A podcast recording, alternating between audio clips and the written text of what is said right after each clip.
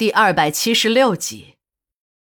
那是在接新娘的时候，他这个伴郎先到了新娘的家，他手里拿着张勇托自己烧给小莲的绣花鞋，使劲儿的敲小莲的房门。当房门被敲开时，里面的景象让坤哥大吃一惊。一个衣衫不整的男人慌慌张张的跑出了小莲的房门。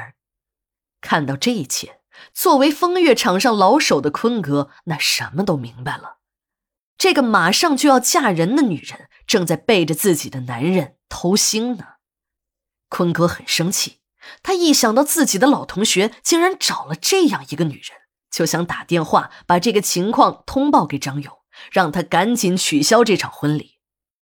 这时的小莲一看事情要败露，扑通一声跪在了坤哥的面前，说：“刚才出去的男人是自己的前男友，自己和男友的感情很好。”可在大学里教书的父亲看不上做小生意的男友，执意要让她嫁给张百万的儿子张勇。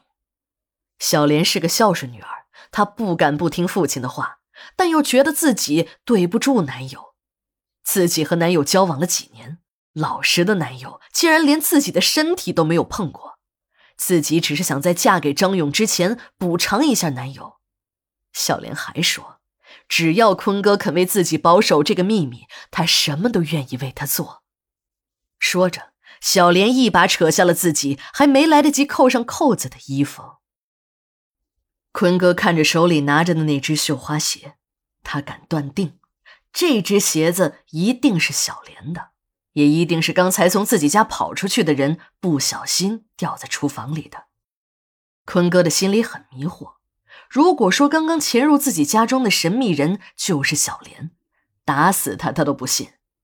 小莲虽然与自己有过鱼水之欢，可那已经是很多年前的事儿了。事后他一直信守承诺，把小莲的秘密守口如瓶。两个人已经形同陌路，自己对小莲也没有什么威胁，他为什么要在这个时候闯入自己的家里来窥探自己呢？还有就是。坤哥在追赶那个黑影时，虽然由于天黑看不太清楚，但他还是能够确定那黑影一定是个男人。像小莲那种柔弱的女子是不会有那么好的身手的。如果说那黑影不是小莲，那又会是谁呢？他的手里为什么会拿着小莲的鞋子？坤哥身边的招娣看他盯着那只绣花鞋出神，心中隐隐的泛起了丝丝的醋意。连招娣自己都奇怪，坤哥是什么样的人，他心里一清二楚。坤哥嫖女人就像别人吃饭喝水一样的正常。在和坤哥睡之前，他的心里从来没有过这种感觉。但招娣毕竟是个传统的女人，在没有和坤哥睡之前，她可以对什么都无所谓。可一旦真正的成了坤哥的女人，她的心里便也有了归属感和强烈的占有欲。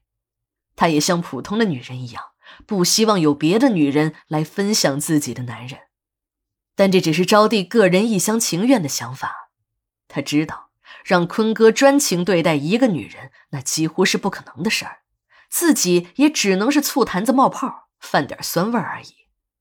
虽然是这样，招娣看着入神的坤哥，还是酸溜溜的来了一句：“哟，坤哥什么时候还有收藏女人鞋子的爱好了？”不知道这又是哪一位老相好送的定情信物呀？这可得好好收着，千万别让哪个小毛贼顺手牵羊走了。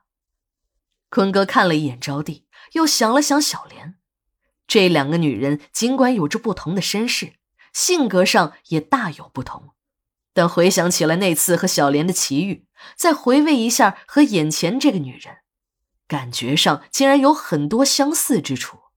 他们俩和普通的小姐们截然不同。那些小姐，他阿坤也就是没事逗个乐子，床上时甜言蜜语一箩筐，势必便忘到了九霄云外。小莲和招娣则不同，这两个女人都是让他欲罢不能，让他这个在风月场上的老手都倍感销魂的女人，更是那种特别有味道的女人。在这方面。坤哥不仅在招娣的身上找到了小莲的影子，还玩味了一回那种特别欲仙欲死的感觉。但在某些细节上，招娣这个女人更对他的胃口，和小莲相比也更胜一筹。